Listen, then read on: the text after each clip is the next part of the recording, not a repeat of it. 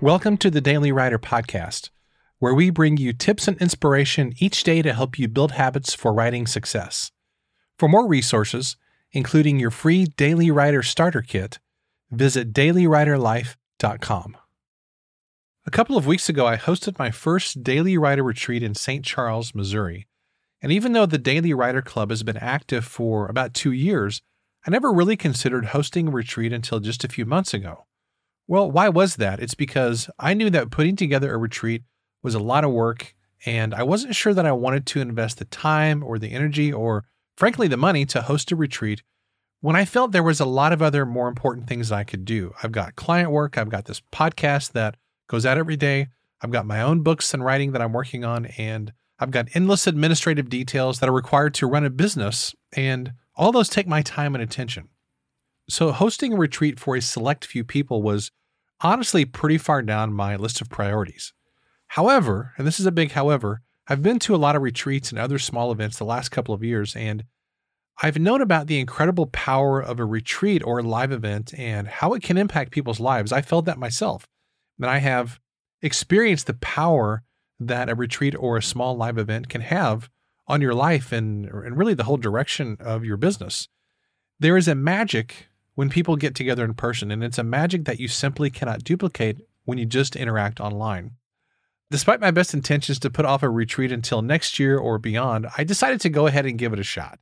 Several of our Daily Writer Club members had been asking me about a retreat. I could say they kept bugging me about a retreat. That's not a very kind way of saying it. The truth is that they were kind of bugging me, but in the best way possible, if you know what I mean. So I knew that it was something they wanted to do, and I thought, well, maybe I'm the one holding things up here. And you know, when you realize that you're the bottleneck in the progress of your business, that's that's actually a good sign because you can fix that. So I kind of became aware that I was the one holding this back for really no good reason. So we decided to go ahead with it. And we made plans to have a small retreat of 10 people.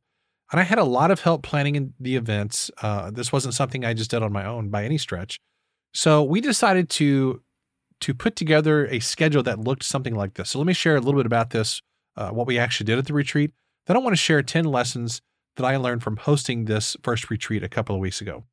So on Tuesday evening, we met at a great barbecue restaurant in St. Charles, Missouri. It's called Salt and Smoke. It's actually one of my favorite restaurants. They have the best rolls at a restaurant I've ever had anywhere. They're absolutely phenomenal. Well, another boy, they're a close another close second is Lambert's Cafe in um, Sikeston, Missouri. Those are really good too. Home of the Throwed Rolls, by the way. I love that place.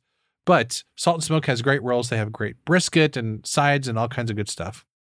By the way, the best mac and cheese I think you'll probably ever have in this life. They have at Salt and Smoke. So we met there on Tuesday night for uh, for dinner. Super fun dinner. Kind of a fun kickoff where everybody could meet everybody else and just kind of get to know each other.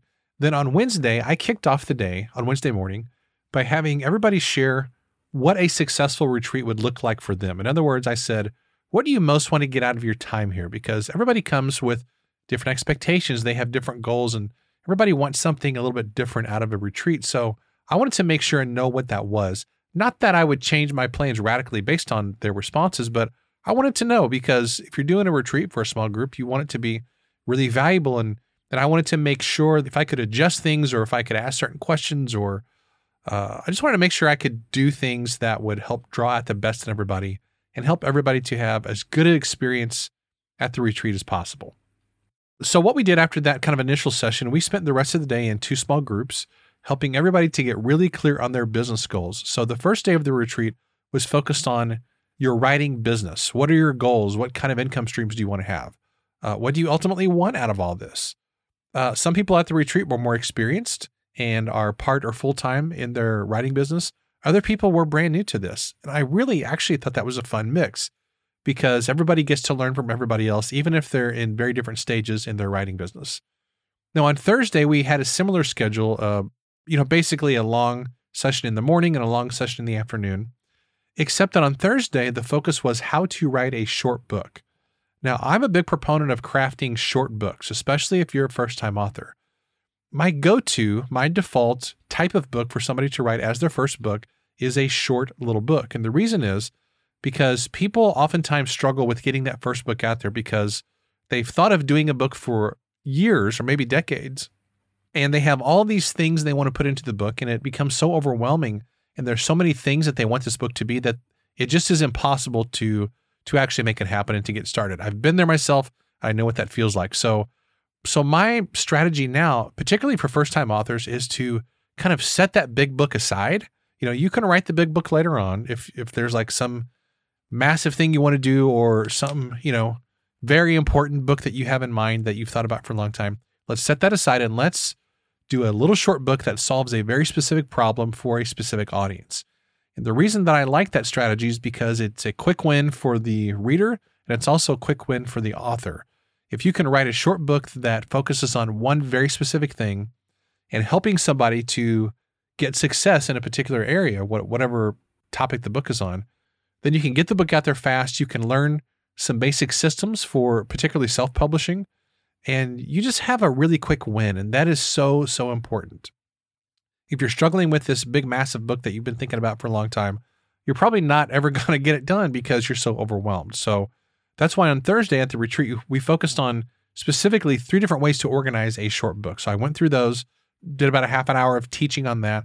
And then we broke up into two groups and we had two sessions the rest of the day. Uh, each so each of those groups had two sessions, and we just focused on helping people to outline those books. We thought through titles, who is the audience, what is the transformation you want the audience to have, uh, what's the structure of the book, what's the the way you want to format it, all those kinds of things, and it was really really a lot of fun. So now that you have a basic idea of how we structured this daily writer retreat, I want to share the 10 most important lessons that I'm taking away from this experience as the host of the retreat. Okay, let's dive in. Lesson number one is that people are hungry for live events. I think after two years of dealing with COVID, people have been ready to get back to live events for some time now. Now, not everybody has, you know, stayed at home this whole time. I mean, for the most part, I'm not saying COVID is behind us, but for the most part, people have kind of, uh, at least emotionally, they've kind of moved on from it. Of course, people are still getting sick and and some people get very sick from it. But for the most part, culturally, we've kind of moved on in many ways from the pandemic, and people are really, really ready to get back to going to live events and kind of like life as it used to be. So there's this real pent up demand for people to get together for concerts, for events, for retreats, and, and those kinds of things. Now, personally, I never stopped going to events. You know, and your mileage may vary and, and your attitude toward that might vary, and that's totally cool. But the point really here is that people are wanting to get together. They want to be with other people in a live setting. And this retreat showed me the power of getting together in person, particularly for introverted writers who are usually isolated from other writers. And I think that is the key that I tried to keep in mind for this particular retreat is introverted writers. And I'll talk about that uh, later on down the list. But lesson number one is that people are hungry for live events. Lesson number two is that food and location make a big difference with a retreat. So for this first daily writer retreat, I splurged on a nice, large, historic home in St. Charles County. I'm sorry, in St. Charles, Missouri. It is in St. Charles County, but the city is St. Charles. And we were only a couple of blocks away from the historic Main Street in St. Charles, where there's dozens of quaint little shops and tons of coffee shops and restaurants and all that kind of stuff. They've got cobblestone streets and it's a big touristy area. And it's also literally right next to the Missouri River, like literally one street over from the river. So it's a really cool setting. Uh, there's a lot of shops there. It's a very fun, quaint kind of a space. And the home itself was a his, historic home built in the 1800s. It had been remodeled and refurbished. It was totally and thoroughly modern on the inside. It had four huge bedrooms. Some of the people at the retreat stayed there. It had like all this space and these really high ceilings, super modern, and this cool kitchen. Um, so the actual space and the location was great. Now, the catering was provided by my friend Steph Hill, who owns the catering company called Nibble and Nosh here in St. Peters, Missouri, where, where I live. She does a great job. And the food that Steph did was, I would describe it as a little bit more upscale. You know, many times when you go to a, a retreat that's kind of like a homespun type of retreat that, you know, it's just people who are putting it on, it's a small event, not like, it's not like events where you have these huge companies come in and do things when you go to these smaller events, many times the food is kind of like sandwiches and soup and chili and, and all that's great. There's nothing wrong with that a bit. I love all that stuff. But for this particular retreat, I wanted something that was a little fancier and a little bit more upscale. Um, and the reason is because I wanted to set an atmosphere that hey, I'm not just like throwing this together. I wanted something that you can tell I've put some thought and planning into. Now, again, if you have a retreat where you have chili and peanut butter sandwiches, I personally I love peanut butter sandwiches and chili. Uh, if you have a retreat with that, that's totally great. I'm not commenting on that in any way, shape, or form. I'm just saying that for this retreat, I wanted to have something just a little bit more upscale. So Steph put together this menu that was really cool. The items were just a little bit different, but they were so good, and everybody really loved it. It was fantastic. So, what I'm trying to say with this lesson is that I just wanted people to come and know that I put some thought and some resources into this event. I didn't just throw it together. I wasn't trying to do like the bare budget type of event, if all that makes sense. Again, you can, you do you, you know, how you do your retreat uh, is totally great, I'm sure. Uh, but this is how I approached mine. For this very first one, I wanted to really make a good impression on people and to to have an atmosphere, which includes food, that was really nice. Okay, let's go on to lesson number three, which is that introverted writers need a different type of retreat. So I designed this two day retreat as sort of a retreat for introverted writers specifically. Now, I've been to retreats before where people are going from early morning until late at night, and and all that's fine. There's nothing wrong with that. But as an introvert, those kind of retreats exhaust me. And I need a lot of personal space and downtime, especially if I'm with a group, sometimes in a small, kind of enclosed setting like a house, where it, it gets kind of loud. And if you have some extroverts there, you know, they they talk a lot, which is great. But all that means that if I'm in an intense small setting like that with a, with a lot of people, that drains my emotional battery really, really fast. And I I can't I really just can't do like 10 or 12 hours of that. It just doesn't work for me. So I designed this retreat with that dynamic in mind. And I wanted this to be a space where people could come and we have a light breakfast, we have a session, then we have a long lunch, then we have another session after lunch, and then we have a break in the afternoon for a couple of hours. And that's what I initially planned so that people in the afternoon could go get coffee or they could take a walk or whatever they want. Now, the funny thing was that even though I had that in mind in planning this retreat, what I did not take into account was that writers love to talk and talk when they're around other writers. So it was actually like a, a weird kind of a reverse where I expected that we would come and people would sort of be tired by around three in the afternoon and they would want to kind of be alone. Well, the opposite was actually true.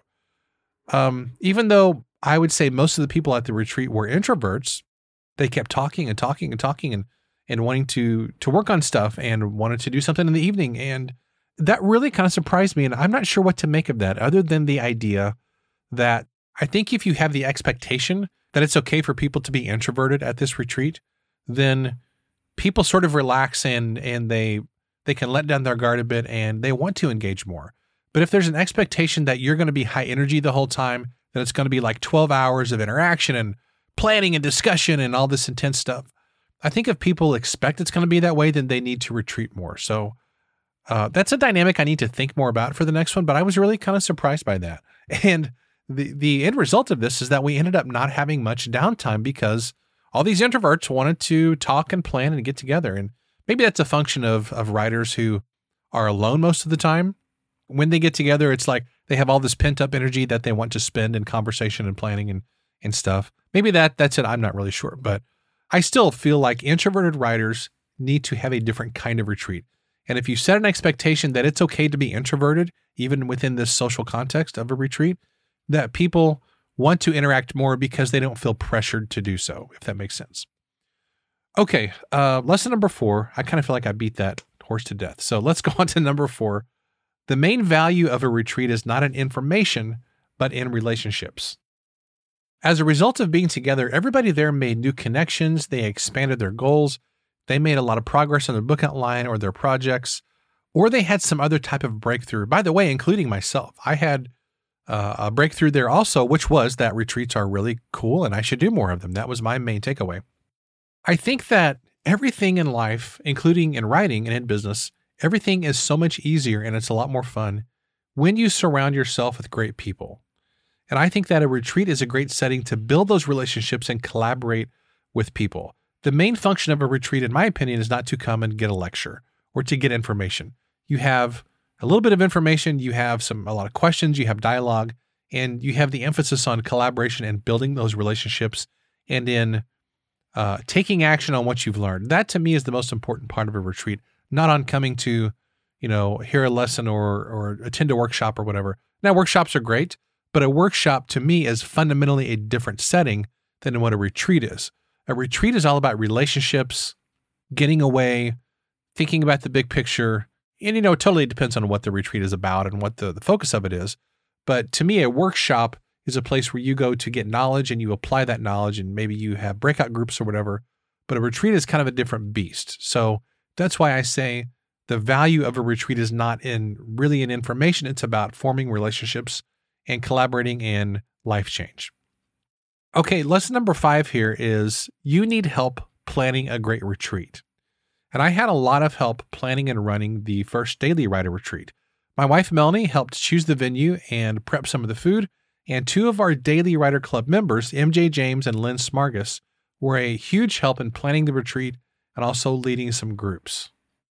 And by the way, this is not just about delegating your tasks that you don't want to do to other people. This is really about collaborating with other people who are smarter than you in their respective areas, and you each bring your own perspectives and you bring your best gifts to the table as you're planning a retreat.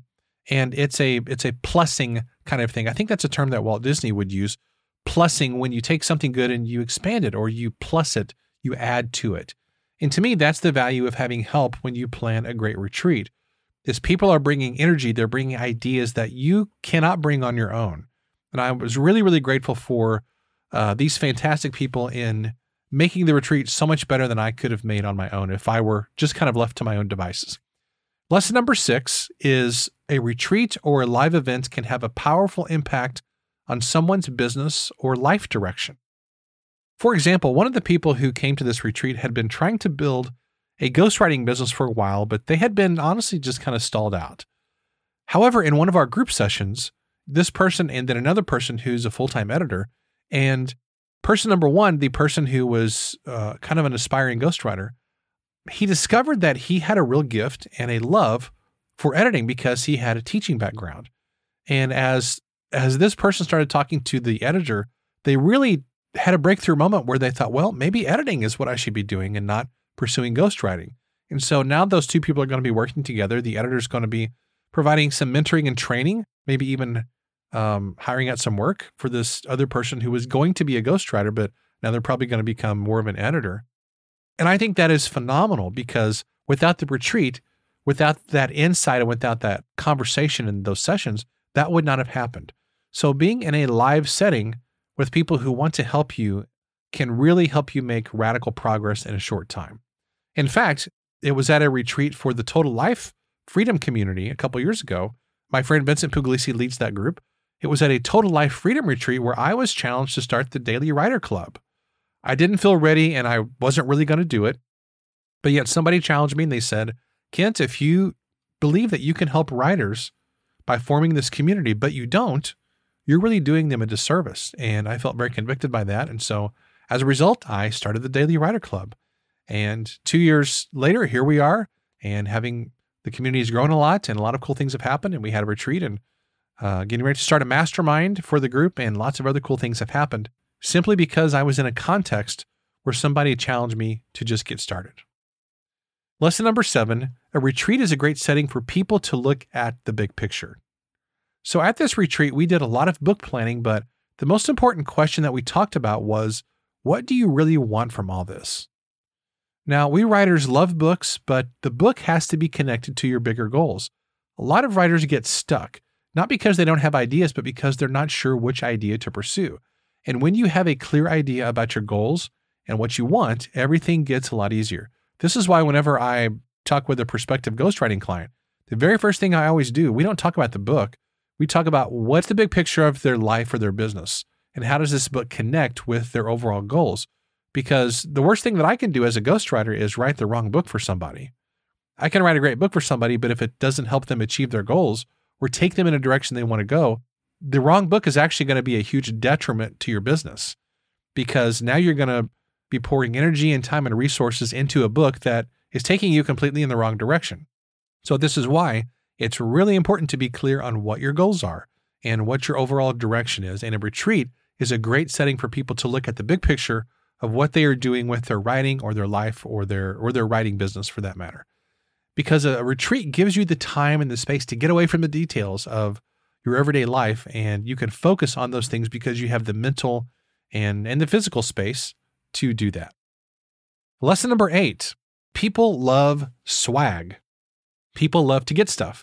We've all been to events where the organizers give you merchandise that wasn't really high quality. Maybe it's, you know, they give you like this sort of generic looking pin with their logo on it or something like that. Nothing wrong with that, I guess. But I didn't want to just give away cheap pins or other items that weren't really first class. So, what I did for this first retreat, now for future retreats, I may do something different. I probably will. Uh, but for this first one, I just went through Vistaprint and I had some really high quality tumblers, pens, notebooks, and stickers made. Uh, they weren't cheap, to be honest with you, but they did make a really good impression. And we put all those items in gift bags for the attendees. I got some really nice, shiny silver gift bags, you know, put the Daily Writers logo sticker on the front. And uh, in the future, we'll probably make those a little fancier. But for this one, I was really happy with it. And that was important to me because I didn't want to give away stuff that didn't represent the best side of my business. So that meant that I spent a little bit more money, but I I really wanted to do something that was high class. Now, let me give you just a side note. When you're designing merchandise for your business or for retreats or for events, I think it's important to make sure that you're you're designing items that people will actually use. Uh, so do things that maybe aren't quite as common. For example, coffee mugs are super common, and I have a lot of coffee mugs with logos and, and other designs on them. Um, but maybe instead do a tumbler because a high quality tumbler is something people are going to probably use more frequently than a coffee mug. Now, that may also be that I don't drink that much coffee. So I don't personally place a high value on coffee mugs because I don't use them that often. We actually recently did a coffee mug purge at our house. I got rid of tons and tons of coffee mugs. There were probably uh, four or five or six coffee mugs that I personally wanted to keep one of those was actually for a mastermind that I'm in called the Empire Builders Mastermind, uh, led by my good friend Honorée Corder. And I would not dare throw that coffee mug away because number one, it's a cool design. And, and number two, it just reminds me of being in this cool mastermind. But I got rid of a lot of other coffee mugs.